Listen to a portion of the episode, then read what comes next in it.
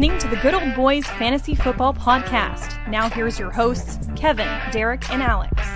All right, and welcome in, ladies and gentlemen, to another episode of the Good Old Boys Fantasy Football Podcast. I am Derek, and joined as always by your co-host Kevin. Alex is uh, not going to be joining us tonight; he's a little under the weather, but we'll see him back here sooner than later. Kevin, how we doing? Uh, doing good, man. Doing good, Alex. Uh, if you're tuning in, rest up. Um, lots of vitamin C. Um, you know, maybe a warm bath, maybe some bubbles, whatever, whatever is going to help you get through this, buddy. But we're we're pulling for a speedy recovery for you. I like that the uh, the old bubble bath. You put a little elderberry in there. I hear that's good for the uh, for the immune system. So, mm-hmm. uh, you know, whatever it takes. That way we can get him back here uh, for next week, ready to rock and roll here. And um, yeah, because he he definitely had uh, one of the shines of the uh, of all time there on that Derrick Henry call. Um, and we'll yeah, the pine. That. Yeah. Yeah. Well, yes, the pine. I said shine, but yes, the uh, the pine of Derrick Henry. And man, oh man, was that a was that a I, now the question is, is when he brings that up, do you think it's going to be the Greg Dortch call that he made that one time, or the Derrick Henry call that he made the one time? Well, for his sake, I hope he's saying it's the Derrick Henry call because a lot of people this season are for completely forgetting who Greg Dortch is. yes, that's uh, them's a big facts as they say, big facts. So, uh, we do have a great show for you tonight, though. We are going to be rocking and rolling through a whole lot of good stuff. We've got some waiver wire we're going to touch on. Uh, we've got the Pine and Shine results from week three, as well as we've got Thursday night breakdowns for you, and we've got the Pine and Shines for week four. And uh, you know, like we just alluded to, had you had you been listening last week, you would have known to uh, you know go somewhere else other than Derrick Henry for your uh, for your deal, and you would have avoided getting only two fantasy points for your running back situation there. So, um, any news or notes you want to hit up here before we start getting touching on the waiver wire? Um, I am denouncing my Broncos fandom. So I am a free agent in NFL fandom here at the moment. So, uh, you know, oh, no, I I'm actively rooting on whatever team's playing against the Broncos because at this point, if the Broncos lose out, Caleb Williams. Yep. I had, I, I'm now check now. Arizona, Arizona yep. took care of that. The problem is, I, I said this last week. I don't know where the win comes from. Like a lot of people point to this week, you know, the rebound game and the Bears and everything. Eh, you know, or was it two weeks when they play the Jets at home? Eh, like I don't know. Jets, the Jets play defense. Yeah, that's kind of my thing. Like that game's going to be ugly, but I could see a 13-10 Jets win. I could see it 6-3. That's one of those that, you know, very much like uh like last year when we had that uh, Indy Denver prop where it was the, you know, no touchdown scored in the game. I'm going to be actively looking for that prop when we get to that Jets Broncos um you know game no no touchdown scored in that one and just see what that one looks like so yeah, absolutely so yes so i'm i'm a free agent uh, I'm open to being persuaded one way or another. There are a couple teams that I absolutely will not join the fandom of. Um, I'm not going to upset anyone by announcing all of those, but th- th- there are a select few that I'm going to say absolutely, uh, uh-uh, uh no way. Um, but for the most part, there's probably about 22 to 25 teams or so. I'd be well uh, interested in becoming a fan. So uh, let me let, let me know what's going to take. Let me know what your thoughts are, and uh, we'll go from there. But uh, these Broncos are, I don't know, man. Like it's just I've never seen an NFL ass whooping like that before. Right? That that was historic. Yards given up. Uh, obviously, the seventy burger that they gave up, two points from the regular season record, three points from tying the all-time record. Um, and the only reason it didn't tie was because McDaniel said they've had enough. Hmm. Like they've had enough. He I can't believes, because he believes in karma of the football gods, right? Like that's yes. kind of what he's saying. Like, look, we're not chasing it. He goes, but I do want good karma for my team, and I don't think that that's what would have happened had we just kicked it to kick it. So, you know, it, these these I, I I feel bad for my fandom.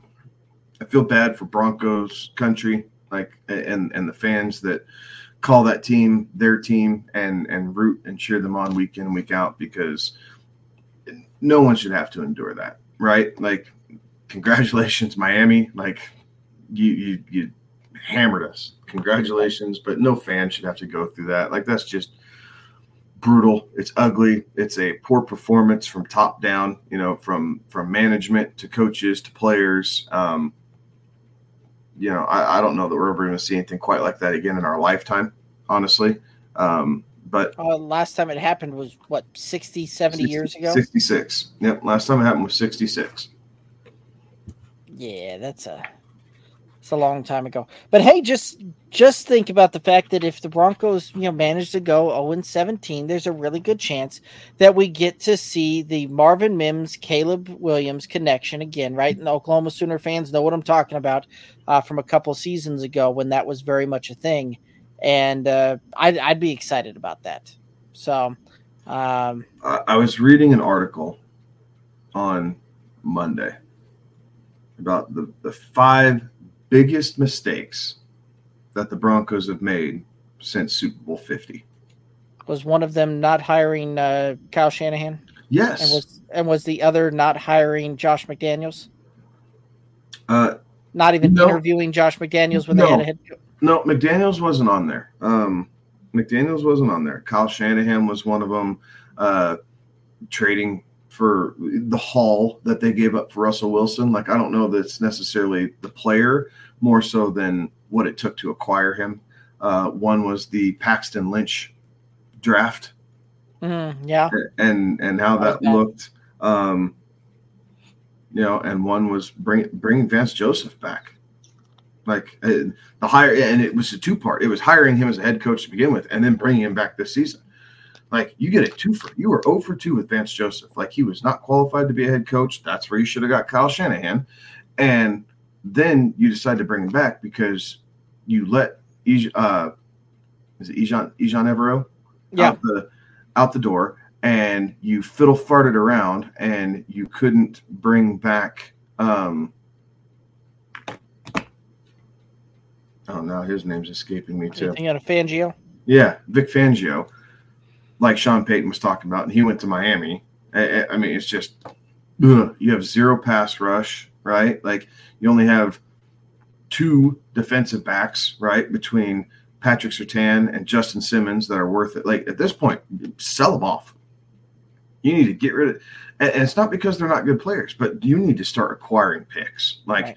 you need to acquire picks and build it back up. Sertan, Simmons, goodbye, go see what you can get for either one of your tackles. Goodbye, go. You know, running back's not really a market. Okay, fine. But, you know, you're hung with this Tim Patrick deal, and he hasn't played a down, a down since they signed him to a mm-hmm. massive contract. Courtland Sutton's playing just well enough. I think you could trade him and get something out of him now, maybe a little bit more than what you were seeing at the beginning of the season. You know, if teams are more interested in Jeudy, then move him. Like, it, it's done. Like blow it up, blow it up. Like go from you know sputtering in kind of NFL purgatory by just being meh and just below average to just be stinking terrible and build it back up because this is hogwash. Like I really the words I want to say would get us kicked off of YouTube. Like I really I really don't know how to explain that besides just hogwash. Yes. So it is bad it is bad. I'm just that that's the only solace I have is that there's you know there's we've got the inside track towards uh, Caleb Williams now. That that's all they got to do is lose to the Bears because the Bears also have two uh, you know two draft picks that very well are going to be very high up there uh, since they also have Carolina's draft pick and Carolina. Uh, well, we've seen what's going going on down there as well, but and even if you even if you end up like i just want you in the one position so that way maybe you can trade back and get a second first round pick. Like right. it's not caleb williams that i'm pining after necessarily. Like depending on how this plays out maybe it's the kid from washington. Maybe it's drake Maye right? The, right. the kid from north carolina. Like there, there's some good quarterbacks that are going to be coming out here. So it, it's not necessarily you know winless for winless for williams but it is like get in a position where you have a top pick, like two, three pick, and then see if you can turn it into two top picks. Like somehow make it work to where you can get some bang for your buck here and start building this team the right way because with what the Texans did in this in this draft, right? And they're being competitive, right? This is working for them. We knew it was not going to be an instant turnaround, but being able to get two their two top guys on the board and your anchor on offense in CJ Stroud and your anchor in on on the defensive side with Will Anderson at least you have something to look forward to and you're starting, right? Your young receivers are starting to pop with Tank Dell and Nico Collins. Dameon mm-hmm. Pierce is he's coming along, right? We, we thought he might have a little bit better start than where he's at, but you know, he's he's not he's not unusable, right? He, he's he's serviceable for what he's doing here. Like blow it up. I'm I'm so over it. Yep. Um, we'll just go ahead and move on because we can sit here and wallow in our Broncos sorrow all night long. But uh, we'll go ahead and move along here. We got a couple of comments coming in here, and then we're going to hit up some waiver wire. Uh, Mr. COD Reaper uh, saying he used to be ranked number two, just moved up to number one in his league, starting off three and oh, and he's been tuning in every week and asking lots of questions and getting help uh, along the way. So nice job, Mr. COD. Uh, picked up Thielen and Henry, dropped uh, Zach Ertz and Nico Collins. Thoughts, or do I need to make changes? I probably would have hung on to Nico Collins over the Adam Thielen deal, but I can see where you made the move, uh, especially if Andy Dalton's back there, Mingo going down. I think Thielen has another big week, but I think he's very short lived where he's got one, maybe two more weeks of fantasy relevance here before he uh, slides backwards on that. Yeah, season for, for the entirety of the season, I, I do like Nico Collins, right? A little bit younger.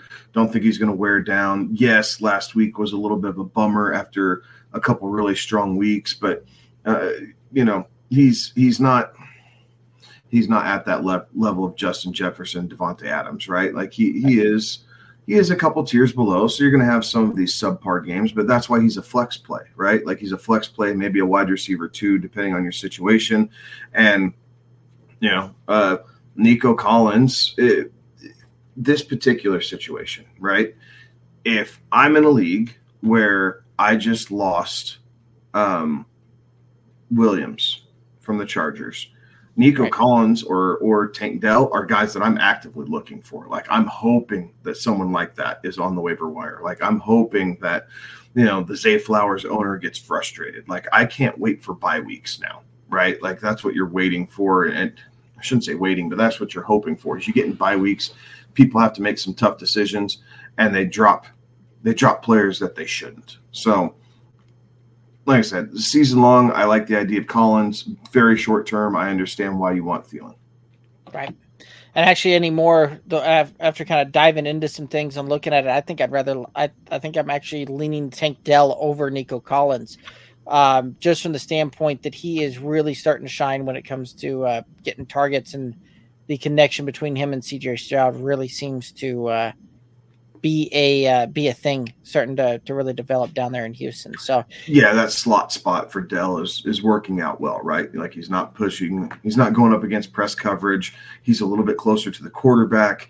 He's he's running a lot of in in cutting routes, if you will, um, to make it you know, directly in in CJ Stroud's line of sight. Like there's a lot of good things because of what Tank Dell's route tree is currently for the Texans that um, he, he has a high ceiling, right? Can have a high ceiling. We just saw him have a really good week, but he probably has a, a natural safer floor than Nico Collins does. Um, right. You know, where I fall into a trap personally is I love big outside receivers right? Like Tank Dell is fun, but these the slot guys, I feel like at times they all just become one and the same. Like I like a big dominant outside receiver, and I'm just kind of pushing for Nico Collins to do that. I'd love to have him emerge so I could have him as kind of my clear flex play in our home league, right? I'm bouncing around between a couple different guys right now. I think I've started a different flex guy every single week this year. I know so I have. Um, you know, part of it you can call it an embarrassment of riches because I do like the guys that I have to fall in there, but at the other times, sometimes it's nice to just set it and forget it. Very true. All right, Mr. COD Reaper saying that his roster this week is Watson, Mostert, uh, James Cook, Metcalf, Jeudy Everett, Meyers. The bench he has Lawrence, Allgeier, uh, Robinson.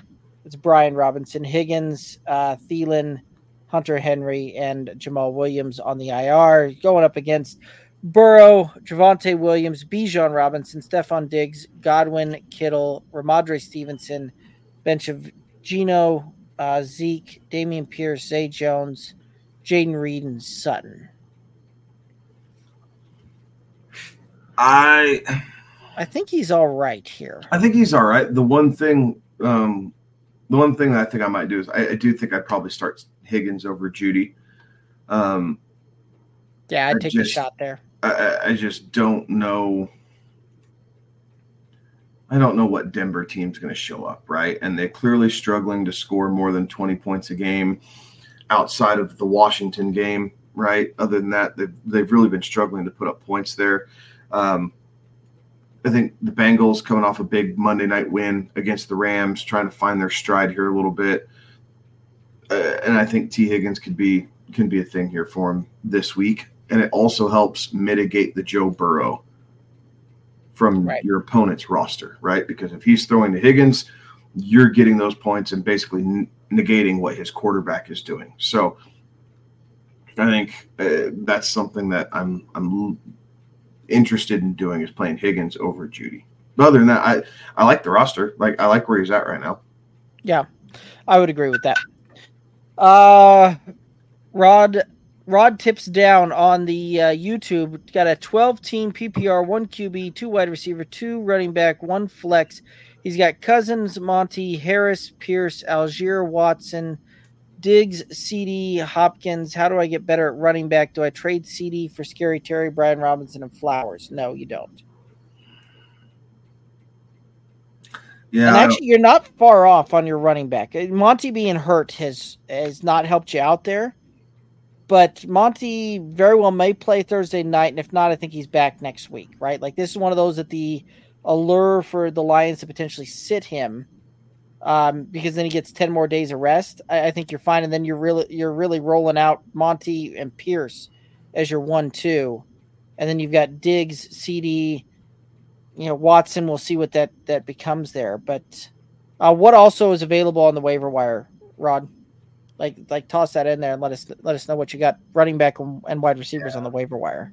I, I don't know that you're too far off, right? So Najee Harris has been a little frustrating this season. We understand that. Um, don't the Warren hype is getting a little ridiculous in some regards. Um, and I mean that because Najee is still averaging more yards per carry, right? Mm-hmm. So, uh, Jaylen Warren is is definitely catching more passes than what you know Harris owners would probably like to see. But really, what the problem is is the Steelers' offense. The touchdowns that they have scored have been deep passes, right? We had the the uh, Calvin Austin deep pass uh, against the Raiders the week before. George Pickens broke loose for a 71 yarder. Like they're just not getting down inside the red zone and, and giving Harris the opportunity to score touchdowns. Now, I'm personally hoping that lightning will strike twice. And if you are patient with Najee Harris at the end of the season, he will reward you. Right? We saw that we saw a slow start out of him last year. People were getting frustrated. Um, and then towards the end of the season, he really started to to ramp up. Put together a couple really, really nice performances down the stretch. Started to fall into the end zone. And while he didn't return his draft day value, uh, he was a guy that you absolutely wanted in your lineup going into the fantasy playoffs. So, Right. you know, he is a potential buy low candidate, right? Like if we were going to get into that, and maybe, and maybe that's something we can do here for next week, Derek. Right? We're going to be a quarter of the way through the season. Yeah, sell high, buy low. I, I like it. Yeah. We'll add it. So do do a quick segment on that on some guys to target. But I think Harris could potentially be a buy low guy um, if you believe that lightning is going to strike twice. Now, there's some risk involved with that. Yes, absolutely. But if he's on your roster, if you it, it's not he's not droppable, right? Like he's not so bad that you want to drop him and completely miss out on that. But at the same time, yes, you're going to shy away from him here a little bit as far as putting him in your starting lineup if you can help it. Right. And and I don't know that you trading for Scary Terry, Brian Robinson, and Zay Flowers like that's a big downgrade at, at receiver, and you really didn't move up in in uh, running back like at all there. So yeah. Brian Robinson had had a had a really big game against the Broncos. You know who else had really big games? De'Von Achane, Raheem Mostert. De'Von Achane's available in seventy percent of leagues. I'd I'd try and get him on the roster through the waiver over making that trade. Uh, I'd go out and I'd look at at acquiring Roschon Johnson, who's available in sixty percent of leagues right now, um, off the waiver wire. And guess what? He gets to play Denver this week. So there's a good chance that he blows up, has a really good one there, and I, I'd probably go. You take a look at that. Um, he's actually saying on a waiver, he's got Kendre Miller, uh, Elijah Mitchell, Rico Dowdle. Um, Mitchell is interesting because the more the season goes on, the more I think you're going to see him being used, right? Like the Niners love them some Christian McCaffrey, but at the same time, they understand that they want to keep him healthy. Their aspirations are in February, not September, October, November.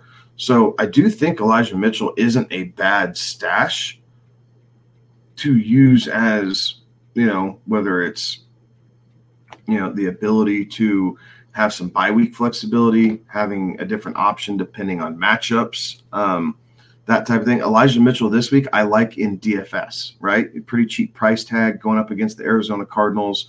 The Niners, uh, you know, are, are, really humming here right now on offense. So I, I like Elijah Mitchell as kind of a, a buy down option in DFS if you're going to pay up for receiver or tight end. So um, just food for thought there. And, and the Rico Dowdle, I, I don't know. It's a nice story, but I'm he doesn't see the volume, right? This Cowboys offense right now is a little clunky.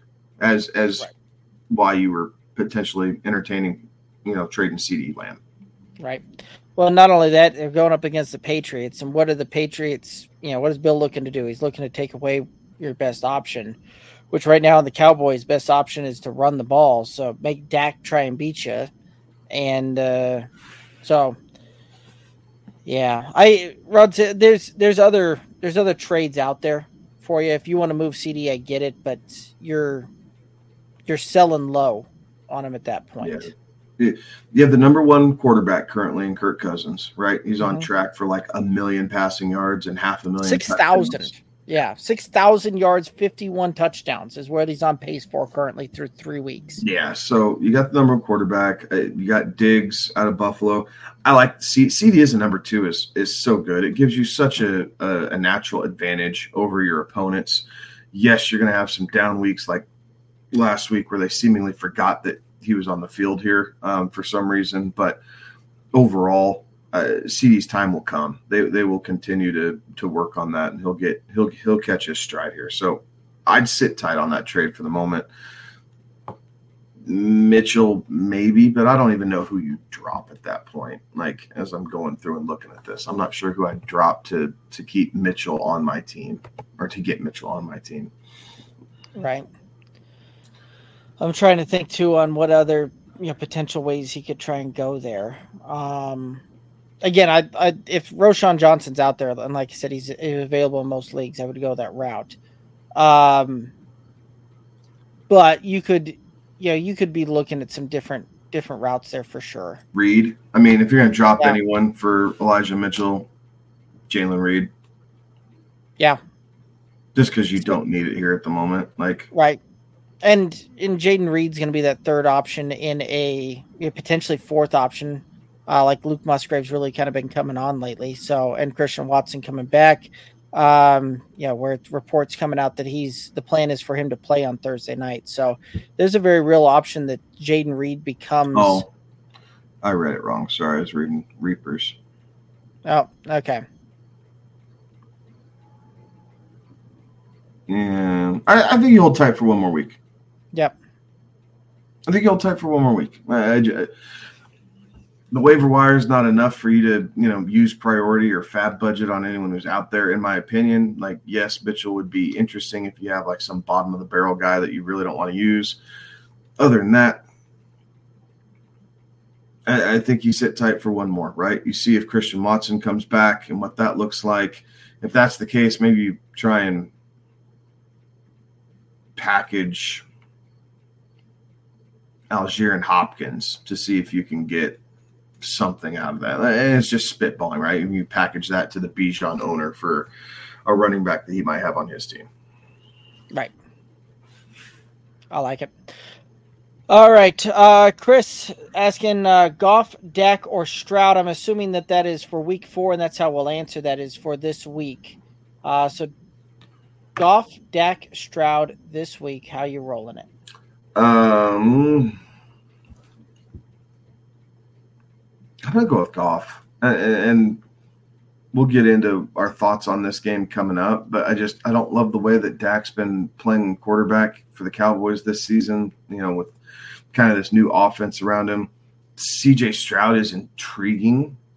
Um, I think that would be my number two, honestly, for this right. week is have Stroud over over Dak, but Goff I just I, I like what these Lions have right now, right? I like Amon Amon-Ra St. Brown. I like Sam LaPorta and the emergence there.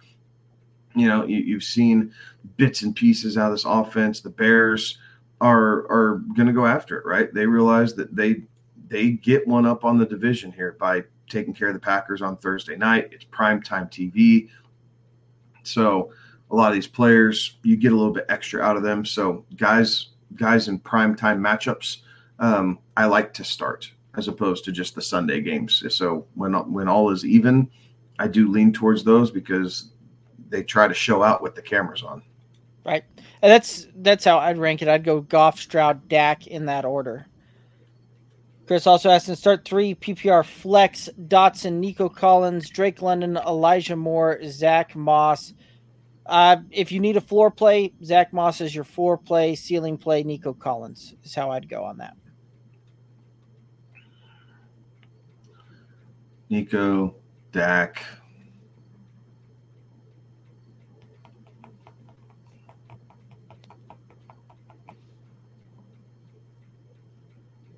London, Elijah Moore. London has been getting to, I think. Hmm, give me a second. Let me think about that one. Okay. All right. We'll come back to that one. Uh drop Jerick McKinnon. No. He's yeah. gotten to the end zone. Like they're starting they're starting to use him here a little bit. And they'll continue to use him more as the season goes on. So he's a guy that it's yes, a little frustrating, but you know, maybe you just want to sit on him, right? Like you don't want anybody else to get him as soon as as soon as he gets hot. But Pacheco's had some nagging injuries already. So who knows what that's going to look like for the rest of the season. Um, CEH has touched the ball a couple times, hasn't looked that dynamic, and ultimately McKinnon's going to be the passing down back, right? Like Mahomes does like to throw to him and trust him to dump the ball off and, and get him some work when needed. So I would keep a hold of Jerick McKinnon. Fair enough. Um, Hunter Henry or Musgrave rest of season? Neither. I'm gonna be playing streaming at that point. Streaming a little bit, right? Like if I if you made me pick one, I'd tell you Hunter Henry. Like I just Mac Jones has to continue to throw the ball to somebody.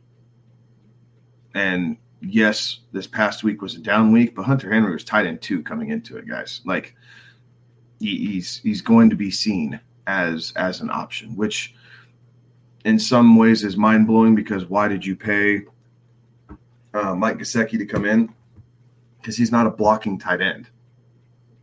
But they brought him in, and Hunter's the one still seeing the targets. Absolutely.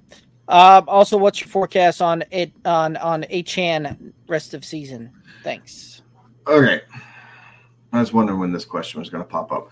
We just so his very first game of his career is his career game. You will never see him come close to what he did this past Sunday against the Broncos, right? Four touchdowns. What was it? 217 all purpose yards or something in that realm. Um, 233 just from the line of scrimmage, 203 rushing, 30 yards through the air. There you go. So, two, yeah. So uh, he's not going to touch that again. However, he works really well in this Miami offense. So I, think he will continue to be used, right? Like that is coming out party as long as he stays healthy. I think you're going to see that. And Mostert has done just fine. So, uh, Jeff Wilson owners, I'm sorry, but you've kind of been displaced, right? Like Jeff Wilson is not going to, in my opinion, I don't see how Jeff Wilson comes and, and carves out a massive spot when uh, Raheem Mostert has been playing extremely well, and as long as his health holds up, there's he hasn't done anything to lose his job. Um, and then De'Von Achane uh, came in and, and, lit the world on fire in his NFL debut. So H, I think he's I think he's a potential flex play, right? Like I don't think I would rather have Jerome Ford rest the season than De'Von Achane. Achane ceiling's higher, right? His ceiling is higher, but week in and week out for the running back position, if I lost Nick Chubb, I would rather have Jerome Ford just because of how these offenses are are formulated. Like Ford will see the consistent volume and opportunity as your RB two. Achane's going to see some high ceiling opportunities um, just because he is lightning quick, right? He's lightning in a bottle. He does have some wiggle to him. So I think he's a good flex play going forward. Um, and we're all running back starved. So, I mean, he's going to get picked up. But I, I do think that I would lean Ford over Achane. Not many people are seeing it that way, and I understand I might be a little bit in the minority here, but um, you know, Cleveland Cleveland is a run first offense, and Ford is going to be the number one option there. Miami right. is a passing first option, and Achane is going to be the fourth or fifth option there. Right, and so part of that too, right? Like, it, interestingly enough, and this is something that, that not a lot of folks you know, they kind of glance over when they when they look at that Miami performance that just happened this last week. Salvon Ahmed was was a scratch on that one, right? He was banged up, he was out on that one. Fully believe that had he been a healthy, healthy and ready to go, we would have seen a three-headed monster on that one as well, and you would have seen him cut into both Raheem Mostert and De'Von Achane's uh, week there to the point where realistically, when when Miami's running the ball and they're looking to do this, I think that they're looking to get it, looking to run three running backs out there every single game and get them anywhere from about eight to 14 touches. And just kind of depending upon who's got the hot hand, is who's going to see more of the snaps and more of the touches on that one. So it's one of those that you're going to be playing him for what he's going to do on, on 10 to 10 to 15 opportunities per game. And it's going to come down to him breaking one open and, and making it happen. Now he's got the speed to get outside and, and make a play happen. Um, so he's going to be a, a, big play type of guy, but I think that's kind of where you're where you're looking at that one. Um, and more so that flex play consideration, like Kevin was saying, where you it's tough to put a guy out there into starting running back one, two position on a guy that's going to realistically see maybe 10, 10 opportunities a game on that one. So that's just kind of how I see that one as well. All right, uh, Kincaid or Ertz rest of the season. I think I'm going to lean Zach Ertz, who, besides this this uh, game against Dallas here in Week Two, um, he was seeing nine targets a game, and I think we'll probably see that bounce back there. And so I'm going to take the guy getting the volume. Yeah, they definitely kept Ertz in line more to help uh, give a little bit more time to Josh Dobbs against this Cowboys pass rush, right? So you mm-hmm. saw his targets drop out. Um, I'm going to lean Kincaid uh, only because I, I, think Buffalo is. I think the more that Gabe Davis goes off, the more it actually helps Kincaid because now he's the third option and eyes aren't going to be on him as much. So I like I like Kincaid there. Um, you know, Ertz is definitely tried and true. Um, there's nothing wrong with that. But at some point, I do worry about teams catching on with what the Cardinals are doing. Yes, they've been competitive. They've been a bit grimy here the first, you know, three weeks, but now all this stuff's on tape, right? And they finally got that victory after, you know, being pesky to the Commanders and pesky to the Giants. And then the Cowboys. Like they they've run the NFC East gauntlet, other than Philly so far for the, through the first three weeks, and they were uh, they were a thorn, right? And they finally you know drew blood against the Cowboys, if you will. Um, but I wonder how soon that catches up to that team. So I'm going Kincaid. I want the team that's going to have something to play for all year long. Fair enough. All righty, let's go ahead and get into the waiver wire. We're just going to kind of touch on this real briefly. Um, quick, Derek, I want to yeah. touch up on. I want to get back to Chris's question there on his, oh, yep. on his start three. Um, uh, yep. So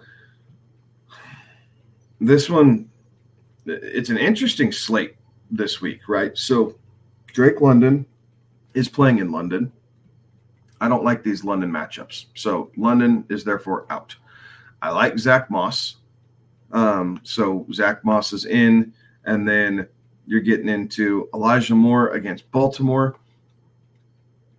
I kind of like the upside with that here a little bit, right? Like Baltimore just laid up kind of a stinker against the Colts. Um, and then Nico Collins, um, a little bit tougher ish going up against the Texans, but or excuse me, going up against the Steelers, but the Steelers just let Davante Adams feast.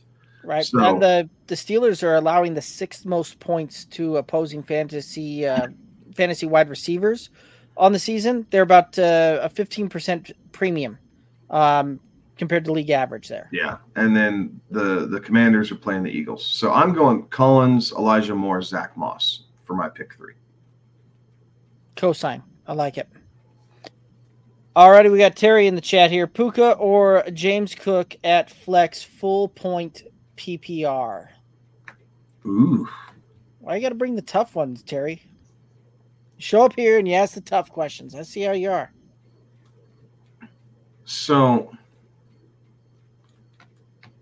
man, it's close, I, but I, I'm going with James Cook. Yeah, this week. Now, and and the reason for that is Puka, I think, still has the higher upside um, in the grand scheme of things because of what we've seen him do and the way Matt Stafford was hyper targeting him.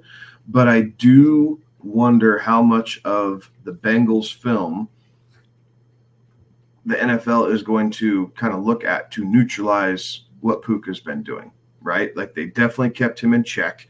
It was more Tutu Atwell and forcing Stafford into that second read. So I, I'm wondering what that's going to continue to look like. Now, the Colts' pass defense is not as good as what the Bengals is.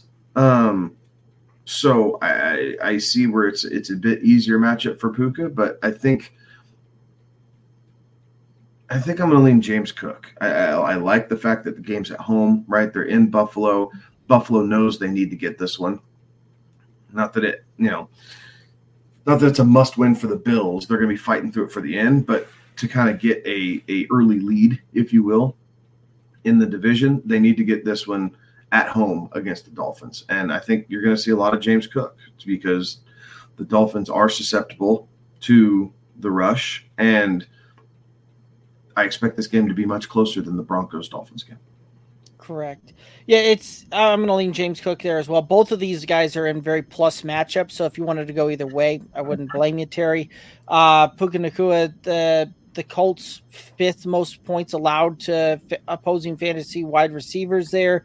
Um, Miami, the fourth most points allowed to opposing running backs. So you have got plus matchups either way, but I would lean James Cook. Um, lean, Who else are you starting at running back? Yes. Terry, hit us up with that one. What uh, who your two guys you're starting at running back would be? Uh, Terry also asking, would you trade away JT and Amari Cooper for Chase and Henry? Um, I think yes. at this point, yeah, I would. It, the Henry part is the one that kind of concerns me, and it really kind of comes down to how many games you think the Titans are going to win. Um, so I I do wonder is is have we seen the end of have we seen Derrick Henry hit that wall, hit that cliff? I, yeah, you're. The difference I, is I'm not convinced that JT is going to play. I'm right. not like you were at least getting a sure thing. Chase is an upgrade over Amari Cooper.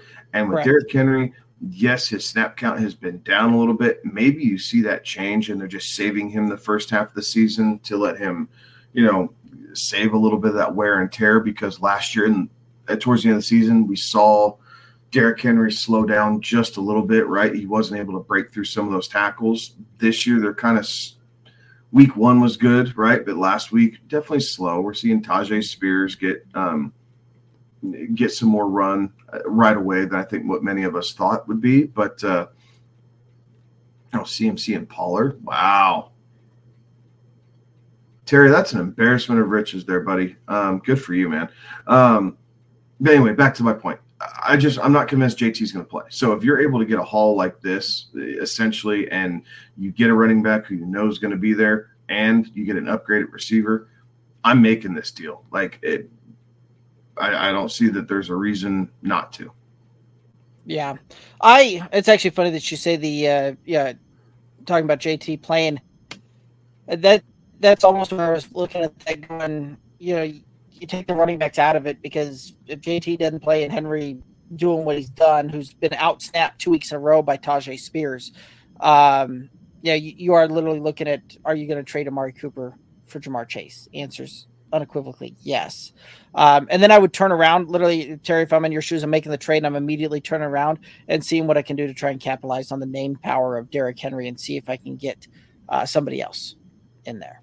So Heck, with that roster, he can he can do whatever he wants. Yes. do whatever he wants, right? Like you, you may not even be playing him. Like you're going to be Right. playing CMC, Pollard, Keenan And Allen, Jay- Debo, yeah. and Chase. Like Debo now becomes your flex. Like Right.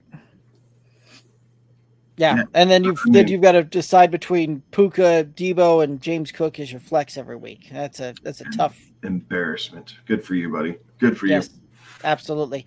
Um, I I feel like we've answered a bunch of waiver wire questions, and you can find all the waiver wire stuff on the every one of the socials: Twitter, Instagram, Facebook, TikTok, at YouTube, uh, and YouTube. You know, at Good Old Boys FF. Uh, we've got all the waiver wire top picks, all of that there. Anybody that you want to highlight? Um, I th- we we touched on De'Von Achane, right? Um, Right. Roschon Johnson is a guy that I have interest in as as a stash, right? Maybe against the Broncos if I'm really hurting at running back, but really as the season progresses, um, I think he's going to see more and more of that. So I like him as a stash. Um, you know, for for quarterback play. Uh, I, I mean, if if Purdy's Purdy's still out there in some leagues, right? Because he's picked up as a number two. So I like the Purdy deal. Um, CJ Stroud, I think, is is spot worthy, right? As we're coming into some of these bye weeks. If you have the right matchup with the Texans, I think CJ Stroud has kind of earned that. I, I wanted Jordan Love to kind of be my guy for that, uh, if you will, and it's just not quite ha- happening. Uh, the touchdowns have been saving him, but the yardage certainly hasn't been there. Yeah, and, and Aaron Jones is real close to returning too. So I I don't know if that helps or hurts him, honestly. Right. So I like it. Yeah, and CJ Stroud, like you said, uh, two po- two weeks in a row, twenty plus points at the quarterback position. Definitely worth a potential stash to get you through some of those bye weeks. So I like that thought there. Um, any other thoughts here on the waiver wire? Mm, none off the top of my head, unless people have questions about it. All right. If you have questions about the waiver wire, throw them in the chat. We'll hit those up. Let's go ahead and head over to the Pine, the Shine, the recaps there. And for the Pine last week, um, actually got it finally pulled up here and ready to go there. Um, like we said earlier, Alex had kind of the, the call of the year so far with the Derrick Henry Pine last week, uh, netting himself about 70 points in our uh, our little game that we have going here. Um, followed up with uh, DK, Gerald Everett. Both of those looked all right for him. Uh, I called for Rhamondre Stevens, Mike Evans, and Darren Waller to uh, be my pines. Uh, Mike Evans called not so much on that one. And then uh, you had Jerome Ford, Ja'Marr Chase, TJ Hawkins. And the one week, uh, you know, Ja'Marr Chase decides to go off, and he still finished below his uh, projected rank. But the fantasy, but this was a crazy week for wide receivers here. And he Yeah, that one Pines. that one stung a little bit, right? Because he did finish ranked lower, but his points got on it. That one that one hurt. a little bit as far as the Pines go, but it you know Jer- Jerome Ford again speaking to why I like Jerome Ford over uh, De'Von Achane. Right, it, he did fall into the end zone. The usage is there, and uh, that's a great turnout in a in a matchup that was not supposed to be very good. Right, going up against the Titans and and their stout run defense, and and Ford still came out as RB seven on the week. Like that's that's why you blew a big chunk of your FAAB budget, as I did in our home league, to get him on our roster. I was just not intelligent enough to play him. I, I sat him. Fair enough. Luckily, it didn't cost me. True. All right, headed over to the Shine recap, and uh, really the the big call there was the Romeo Doubs. Um, you know, showing up, shining out again, having a big week there. Uh, any thoughts here on uh, on that? Alex had called for Kyren, Kyron Williams, Jordan Addison, Cade Otton. Uh, missed on every one of those. Um, I called for Jaylen Warren, Romeo Doubs, Evan Engram. Uh, really kind of just hit on Romeo and kind of pushed on the other two. And then you called for Tony Jones Jr., Jalen Waddle, and Hunter Henry. Yeah, the Henry one was a bit uh, discouraging. I, I thought that he would have been used a little bit more, but again, it was kind of the same deal as um, Zach Ertz, right? Because the Jets do have a good defense, right? And they kept Henry in line a bit more. Um, they they were utilizing Zeke and Stevenson both, right? They they were both heavily used in that game. The the one that hurt was that zero, right next to Waddle. Um, I should have come up with a contingency. I didn't. Um, and then Derek and I didn't talk about it Saturday after we knew that he was ruled out because uh, that would have hit like that would have been yes. a very nice plus number for me um, and kind of saved my week. And unfortunately, uh, I did not pivot. The not pivoting does happen from time to time. Um, any other thoughts on the pine shines? All right, Bad week. I need. I need to be better. I need to be better. That's uh, that's what I've been telling myself all uh, you know, so far the last two weeks in our in our home league there that just haven't panned out for me. But this will be a week. Number four, I'm sure we're we're good there. All right, uh, let's go ahead and get into the Thursday night preview here. We got the Lions facing off against the Green Bay Packers and Detroit favored by one and a half. The over under on this one, 45 and a half. Thoughts on this one? I like the Lions. I like the under. I think it's going to be a 24 20 game. Um, but I do think the Lions come out. They're going to set the tone. Uh, I expect a big, slow starting, hard hitting first half, right? Um, there was a lot of hurt feelings from the Packers, right? When the Lions went in their last season and won late in the year.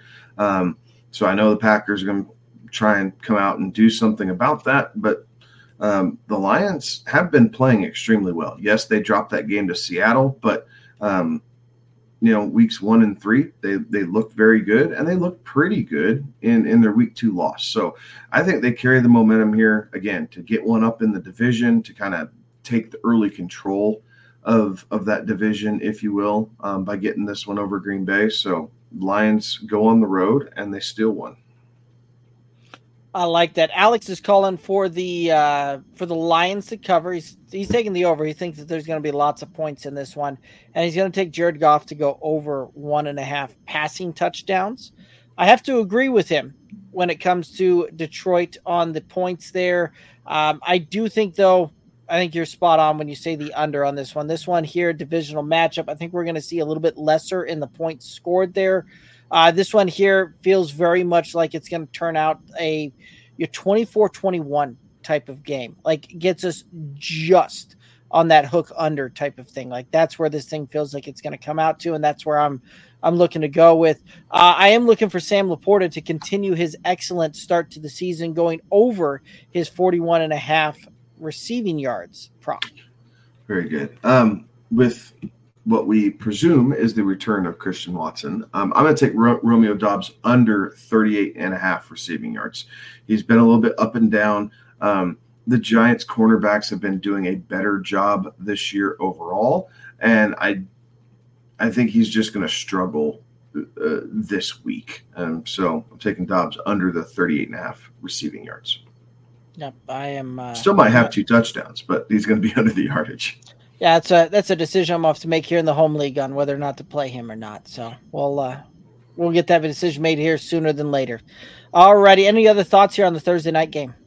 Should be a good one, right? Like I think this will be an entertaining Thursday night game. Should be pretty close. Um, you know, I'm, I'm for Amazon's sake, right? I'm hoping they get a good one because the Thursday night games have not been overly spectacular. The the Vikings Eagles game was was pretty good, right? That was a pretty good one for them. Uh, last week with the Niners and Giants was is kind of San Francisco in control the entire way. Um, so I, I do think this one's going to be an entertaining football game, even if you're not in the Midwest and don't necessarily have a rooting interest.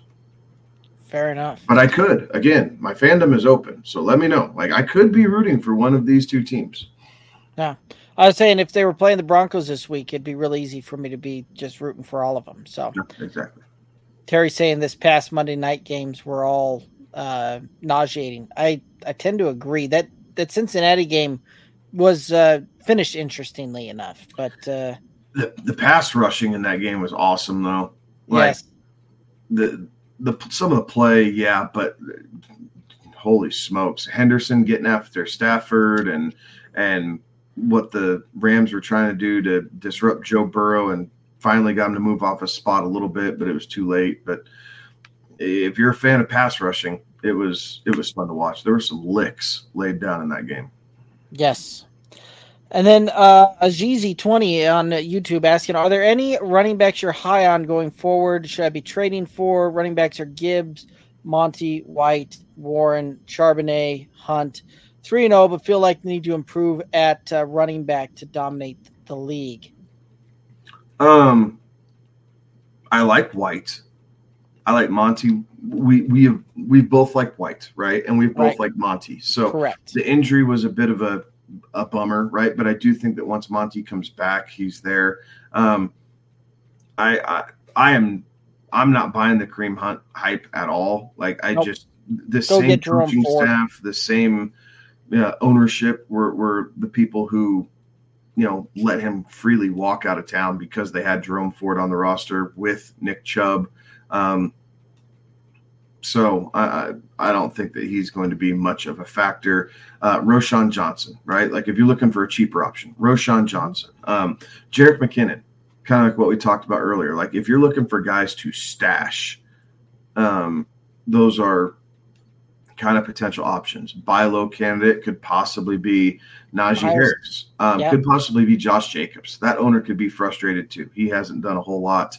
Um, Aaron Jones is another potential buy low since he's been out the last couple weeks. That owner could be frustrated. Miles Um, Sanders would be a guy I'd throw into that mix as well. Mm-hmm.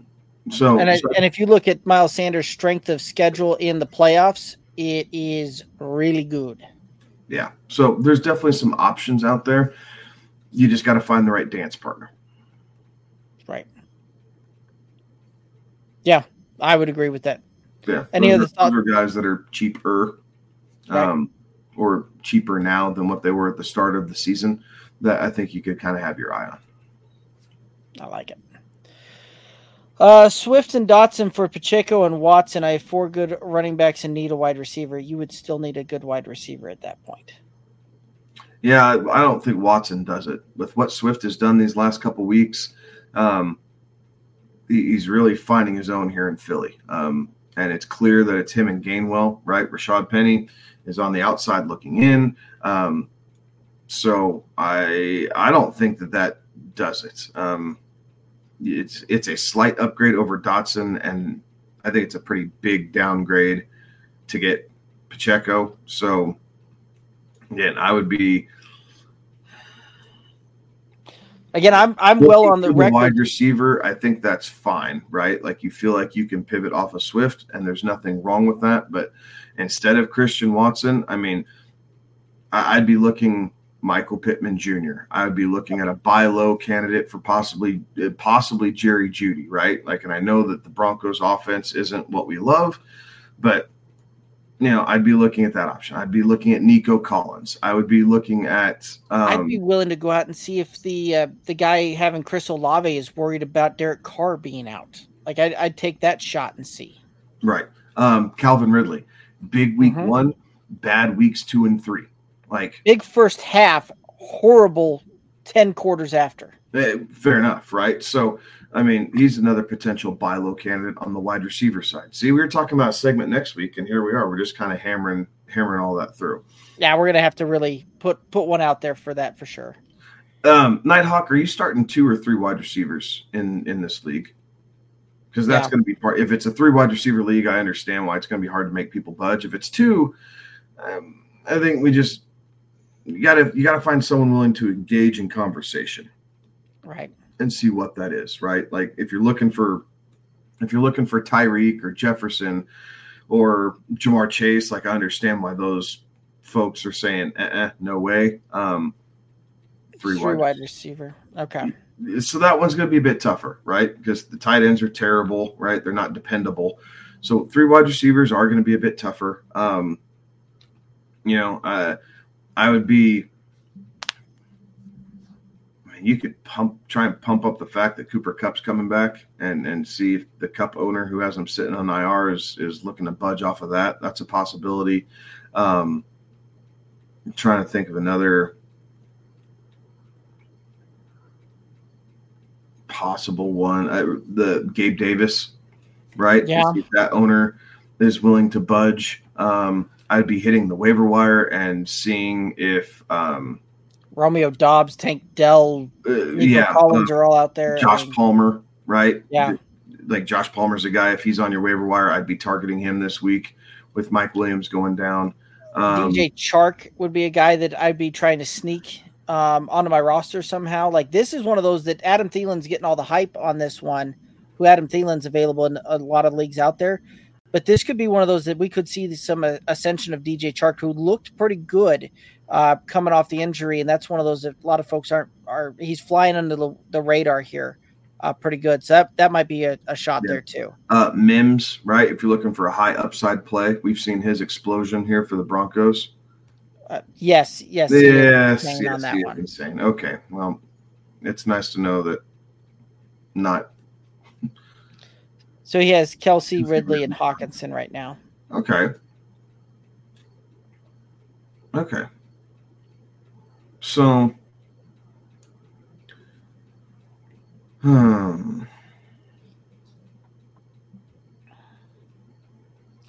As I'm chewing through this, sorry, I'm running through rosters in my head. Uh, Jakobi Meyers, right? Yeah, might be a potential option for for Swift. Uh, straight up, I think that's seemingly fair. Um, if they're hurting at running back, um, Marvin Mims, Mingo. Honestly, like Mingo, Mingo's been seeing a ton of targets, right? Like he's Mhm. not catching them yet, but he is seeing targets. Eight the first week, eight the second week, uh, six in week three before he went out.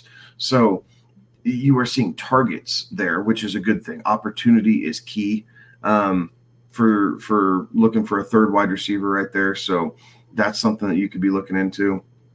that was who Yeah. I was just going to mention, Terry. Hmm Yeah, with with Aiyuk being out this past week and and Debo having the monster week, yeah, you might have the Aiyuk owner a little a little shook here at the moment and seeing if that's a possible option. I'd love to get him on my roster. Um, but yeah, so uh, again, it, it's finding the right dance partner and seeing what people are willing to part with, and then you might have to change kind of what you're looking or willing to give up here. But I do think that it, I do think it's possible, right? Like with the way Swift has played the last couple weeks, and there's there's always a Jahan Dotson lover in every group. Like there there just is, and I think he has potential.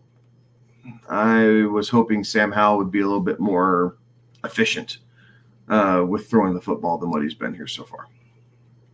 Uh, agreed. Alrighty, and Christian then we Kirk, right?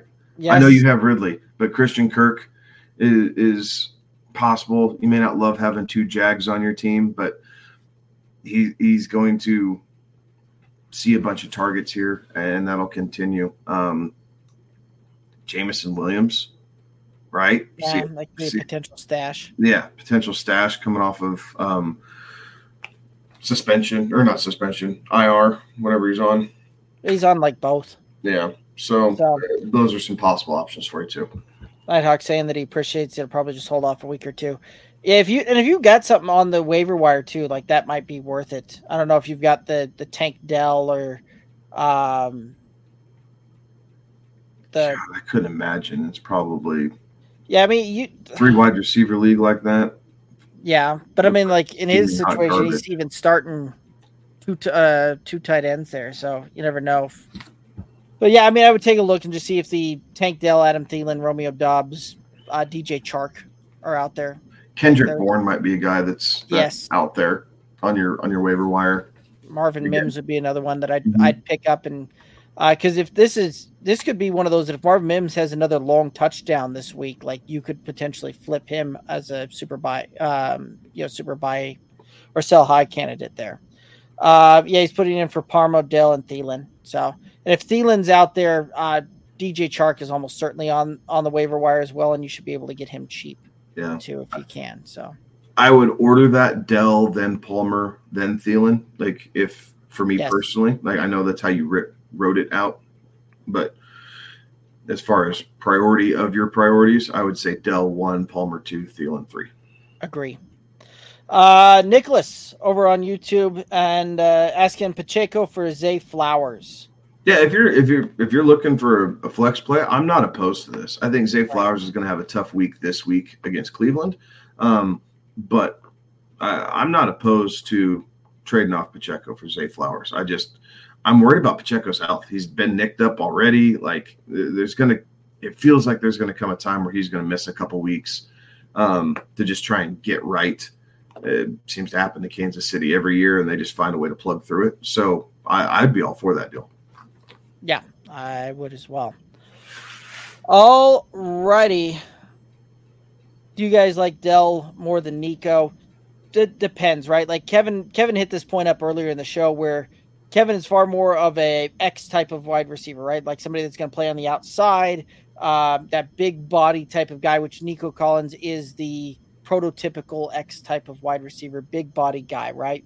Um, uh, Dell Tank Dell, I think, has a very good connection with uh, with CJ Stroud, and I think right now with where CJ Stroud is in, in his own development, it helps that quite a bit. Kevin gave a really good breakdown earlier in the show about that, how he's coming across this on uh, the inside, doing those quick slants, and he's right there on those quick hits type of deal, which he's he's absolutely doing. So um, it's kind of a push for me at this point. Like I think both of those guys are really good, and I, I don't mind rostering either one. Um, so it's going to come down to matchup more so than anything. On if I've got both of those guys on my roster and I've got to start one, it's going to come down to the matchup and and who the defense on the defense that they're going up against on whether or not they tend to give up more shots on the outside or they tend to give up more shots over the middle on those quick slants. Yeah. Any other thoughts on that one? No, I think that's about right. If I had to do a breakdown, I'd tell you that I across the leagues I'm in where I have one or the other, I have more Nico than I do Tank Dell. Um, but that's because I was I jumped on Nico after week one and started to just kind of ride ride that through a little bit. Whether I played him or not was depending on the league, but I did grab Nico early. Um, Dell kind of coming on the last two weeks. I, I've been a little bit slower to that party only because in the leagues where I was needing receiver, already had Nico and I didn't want both Texans. Right. And this is one of those that, like, you look at this week's rankings, just kind of consensus rankings out there, they're within four or five of each other, right? Like yeah, Nico's like, slightly so like 28 versus point. 32 type of thing, right? Yeah, it's like the difference in one point in projections. Yeah. Yeah. So they're really close there. So uh call it a split between us and it, it's going to just kind of depend on on who they're playing and and all of that. All right. Uh let's go ahead and get into the pines and the shines for week 4 here. And again, as always, right, when we're talking pines and we're talking the shines, and that didn't get updated. So anyway, when we're talking the pines and the shines for uh, week four here, right? The pines are guys that we think are going to miss their projections. Not necessarily that you need to bench them, you need to move off of them, you know that kind of stuff, but guys that are going to have a tough week and we think are going to miss their projections. The shines are guys that we think are going to over outproduce and outperform where they're currently ranked at and where their projections are sitting there. And so we'll go ahead and keep the order that we've been doing where we give Alex, then Kevin, then me. And uh, since Alex isn't here, I'll just start that one off. So Alex is calling for Brian Robinson to uh, go out there and be a pine this week. Uh, he's ranked running back 21 on the week, and he is projected to do about 11.7 um, 11.7 fantasy points out there in half point PPR scoring. A little bit of a tough matchup there against the Philadelphia Eagles. Yes. So I'm I'm gonna say Pine Tony Pollard. Right now he's the consensus RB two. Derek, let's check our sheet here because what I'm looking at says he's projected for 16.5, not 7.2. I just want to make sure I don't get hosed here on the on the scoring. Um, yeah, I'll I'll send over what I've what I've got pulled up here in a little bit for you. 10 4 because it must be different than what I'm looking at. But anyway, I, am going I, am going uh, Tony Pollard as a pine going up against New England. Um, you know, they, they try and take away what you do best. Derek mentioned it here earlier in the show. What Dallas is doing best right now is moving the ball on the ground. Um, so I do think Tony Pollard's going to struggle here this week.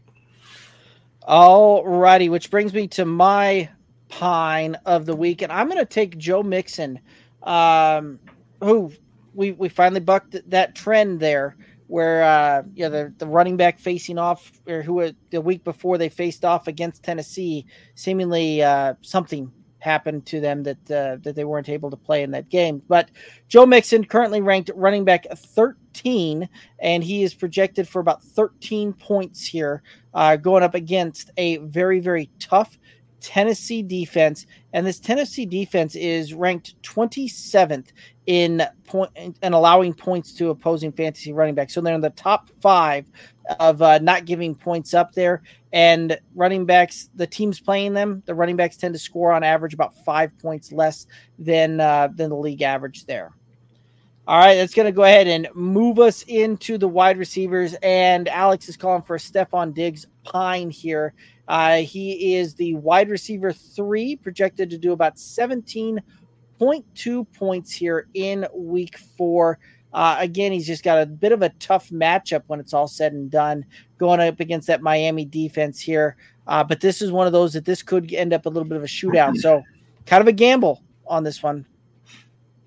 Uh, yeah, we'll see how that one shakes out, right? Courtland Sutton had a pretty good day. If it wasn't for those two fumbles, losing everybody four points, Courtland Sutton would his week would have looked a lot better than than even would have finished out. So we'll see. Um, I'm saying Pine Zay Flowers for this week. Uh, Cleveland's pass defense has been extremely strong here this year. Um, and I'm not convinced that Baltimore has it all together in their passing game here at the moment. So I, I am going to sit Zay this week. Fair enough. I'm gonna say to Pine CeeDee Lamb, who's uh, wide receiver eight this week going in, projected to do about 14 points. This is one of those that he's, you know, again, a tough matchup. New England's going to do everything they can to try and take away what, you know, what the offense does best, which is going to be running the ball. Very much, I think, why you took Tony Pollard for your Pine on the running back. Um, this is one of those that if it comes down to the point where they've got to rely on Dak's right arm to try and get that done, uh, against that New England defense. That's where I think we probably run into some issues here. And uh, I think that CeeDee pays a little bit of a price on that one. So I think CeeDee is going to miss his projections. Heading to the tight ends here. Uh, Alex is calling for Mark Andrews miss on his projection, who's currently ranked the tight end number three, uh, projected to do about 9.7 points uh, this week. Again, a, a, little bit of a tough matchup there going up against Cleveland. Uh, Kyle Pitts, I, I, I just bench him. Like it, I'm not sure what Atlanta's doing here at the moment, but what is the point in drafting him where you did to not target the man? Like Kyle Pitts cannot get out of Atlanta for the sake of his career fast enough. Uh, see.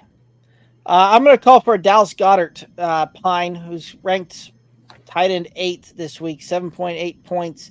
Uh, I don't know why we're still ranking Dallas Goedert eighth overall as the as the tight end there, but uh, up against a tough matchup. Washington has uh, is top three against allowing points to opposing tight ends there, and uh, Like it's it's bad when you go up against uh, Washington if you're tight ends there. They just don't allow points. And Dallas Goedert has yet to have a tight end finish higher than 17. So I'm going that route with the uh, Dallas Goedert Pine. Yeah, he he doesn't score.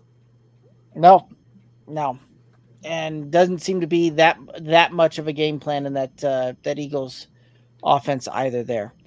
All right, let's go ahead and get into the shines here, and uh, we'll go ahead and start same way. So again, the shines are guys that we think are going to outperform their projections, and Alex is calling for Khalil Herbert to be a shine this week. He's currently the running back 32 on the week, projected to do about 9, 6, uh, 9.6 points this week. And, well, he has got the Denver defense that he's going up against, who just allow running backs to run left, right, center, all over the place.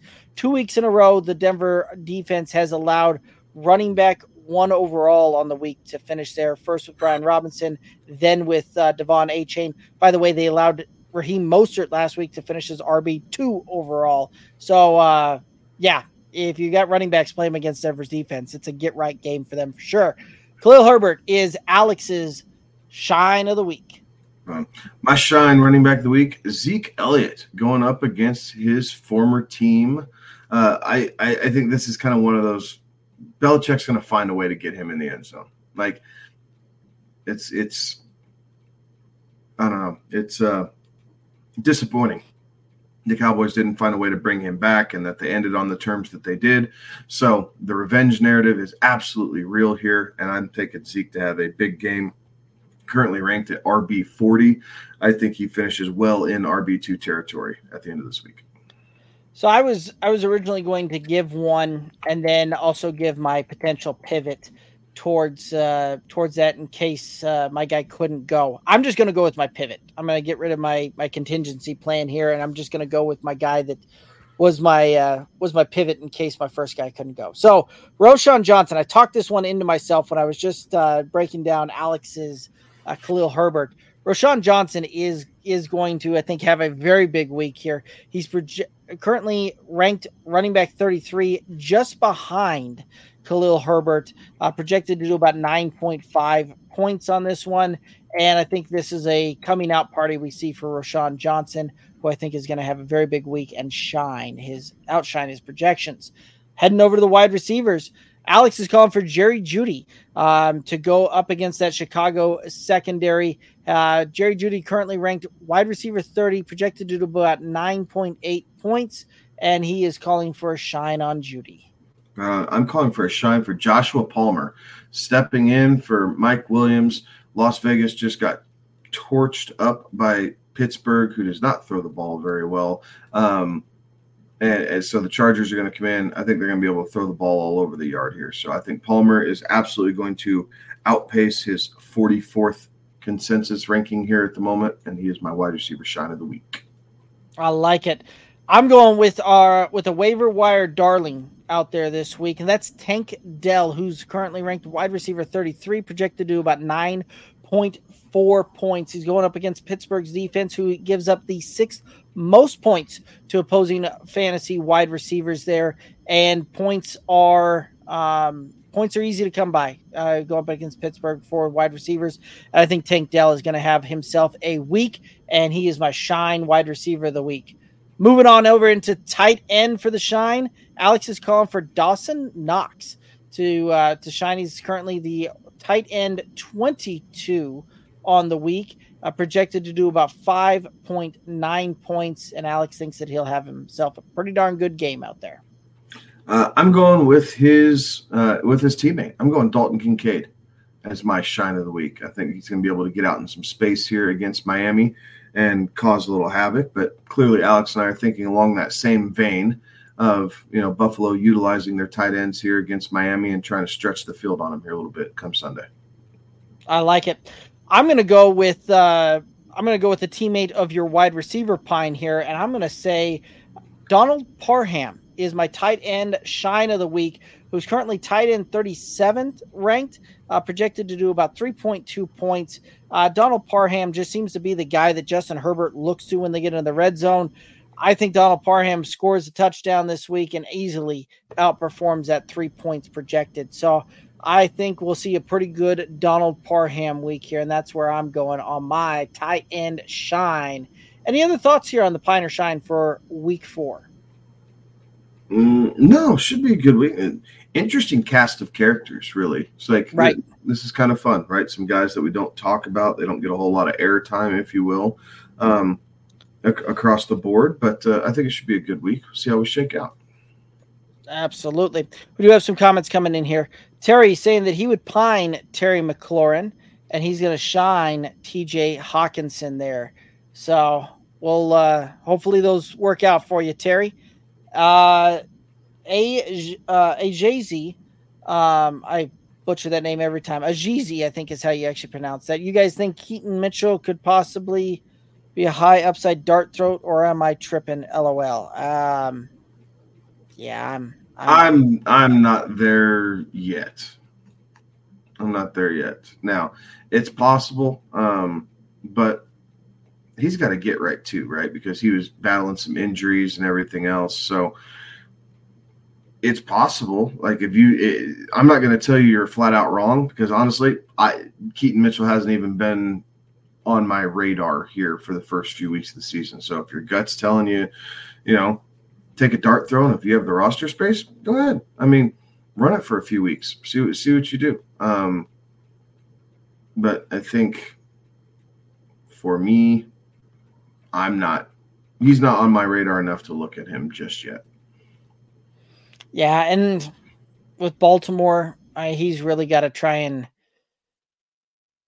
I shoot. He, he's he's got to kind of work his way into that one. And I get that he's got the unreal speed to to do some of that, but I realistically, uh, we could see Justice Hill back. So you, he's what third, fourth in that rotation, and we could see him be healthy scratches more than not um, on this one there as well. So um, upside, he, you're right. He's a he's a possible high upside dart throw, but I'm going to be throwing my darts probably other places. Um, first off, Terry asking, would you play Goedert versus Washington or Ferguson against New England? I would probably I'd play Donald Parham against Vegas. That's who I'd play. Yeah, if you're not looking to drop and pick someone up, uh, if those are my options, I would go the Ferguson over New, uh, you know, at New England, but I, I don't feel good about that either. See, and I think that's where we're split. Like if you held one to my head, I'd tell you Goedert, but I wouldn't be happy about it. It's just gonna Yeah. be a tough week, right? Like if those are your options, yes, they're going to see a couple targets, right? I think each guy's probably going to see four or five targets, right? So Mhm. it's what do they come down with? Goedert typically receives the ball. His his A dot is is a little bit deeper than what Ferguson's is, so you'll possibly get some more yards out of Goedert. Ferguson is actually used in the red zone. Goedert's not, so there's touch, touchdown upside with Ferguson. Um, but I don't love either play necessarily this week. I think I'm talking myself into Ferguson as I'm doing that. I like the touchdown upside at least. So it is Ferguson. That's where I'd go. Yeah, I mean, both of them have tougher matchups there. Uh, New England's actually more forgiving against opposing tight ends than what Washington is um, as well. So it's the matchups actually more plus in the favor of Jake Ferguson. If you're looking just straight matchups against opposing tight ends and the points allowed there, but 33 yards and a touchdown outscores 45 yards and no touchdown. this is very true. I mean, shoot, even at that point, five yards and a touchdown still outscores you know 45 and, and no TD. So, um, yeah, I Terry, I'm, I'm not happy playing either one, but I would go Ferguson. All righty. Uh, well, that takes us down here to the end of it. Any final thoughts out there for the viewers and listeners? Uh, we are coming up to the the quarter point. Really, I guess almost the third. Right, it's a third of this regular season for fantasy, quarter of the NFL season. Um, Right. So, you know, it's it's getting to be that time, right? We we kind of understand what our rosters are like. We've seen the trends of some of these teams. This week will definitely cement that. And then um, it's it's time to start moving and shaking, right? As you jockey yourself into position to start getting through bye weeks and and the gauntlet that that can be. But uh, you know, continue to hit us up at Good Old Boys FF wherever you get your uh, content, and and we're more than happy to toss out an opinion, help you out how best we can, and and continue to lead everybody to some cash and trophies here at season's end. I like it. I really like that point that you brought up too, right? Where we're uh, a third of the way through the season after this week, or at least for the fantasy season. And that kind of speaks to the point that we always kind of bring up there is that you've got to view it really as the regular season is kind of thirds and the playoffs is its own quarter type of thing there as well. So, you know, you gotta you gotta manage your roster as such, right? Like and I've seen it before, right? Like we have a lot of folks that kind of tune in like, oh, I'm 0 and 3 or I'm 0 and 4 so what?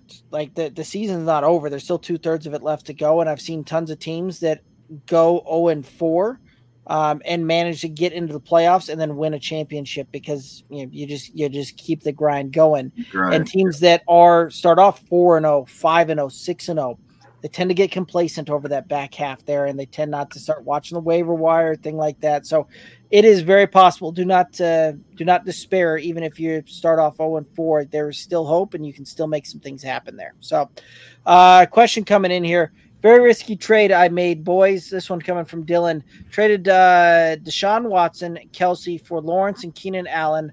I have Laporta on the bench, so felt okay. Hate giving up Kelce though. Wide receiver depth is Cooper, uh, Smith, and Diontae Johnson. Uh, thoughts? I don't.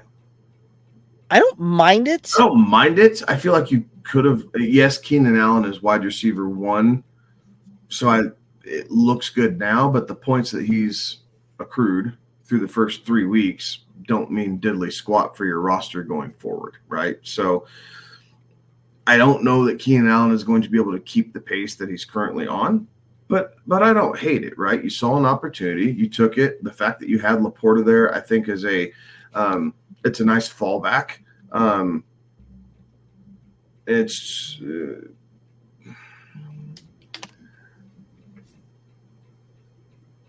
I think at the moment, Keenan Allen can make up for the points that you're dropping between Kelce and Laporta, especially with, uh, I'm assuming that's Devonta Smith.